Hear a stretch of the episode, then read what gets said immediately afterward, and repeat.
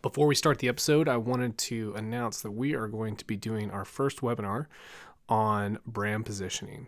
When do you know it's time to evaluate your position? Join us on March 23rd at 1 p.m. Eastern, where we will take a look at what brand positioning is and introduce you to one of our tools, Position Curve, which helps you imagine and visualize your current position. And we'll be also discussing how you might reimagine your position going into the future.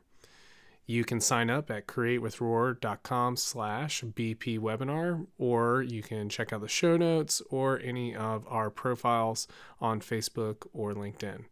All right, here's the show.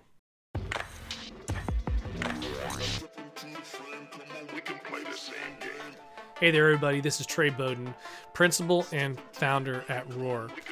This is Valor, a five minute branding podcast where we talk about the things that we're noticing and, and thinking about uh, as we do our day to day work as a small brand agency out of Atlanta.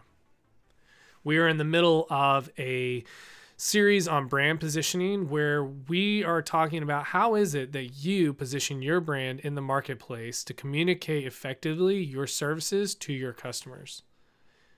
We're going to be talking about today the who and the where your customers are. A tool a lot of companies use to codify this is an ideal client profile. It's also called a target market profile or customer personas. In these personas, we describe in detail who an ideal client might be. Use these ideal client profiles to help us frame out our position within the market. So, who is your customer? Can you limit your description to a categorical noun, like a software developer or an entrepreneur or a parent? Or maybe your business specializes in a particular niche. Can you add an adjective in front of it, like social media influencers? Take your profile and search for ways to categorize or narrow their position or responsibility, role, title, or function within the organizations that you might be targeting. Lastly, can you make broad categories like companies or thought leaders?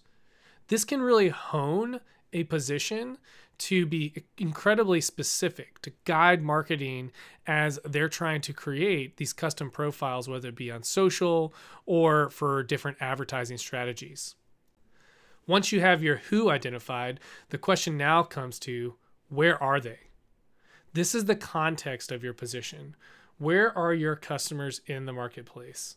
Like identifying a city on a map, effective positioning can draw a circle around where their ideal clients are most often found. So, starting with this to communicate your where, think about starting with an industry like education or tech or nonprofits. Or consider using geography like um, urban areas or Atlanta based to further narrow that circle. Or you can be really specific, like early stage tech startups. A common question that we often get is so, when it comes to brand position, do we position ourselves with our different services? The goal of a brand positioning statement is to be comprehensive. The art of a positioning statement is about precision, which almost sounds like a little bit of an oxymoron. How can you be comprehensive while also being precise? This is why brand positioning is hard work. But when you nail it, it makes your company more efficient. And we all know that efficiency impacts the bottom line. Thanks for joining us today. We are grateful for all of those that listen to this. This is a weekly podcast. Please share it out. If you are looking for us to cover a particular topic after this series, we would love to know about that.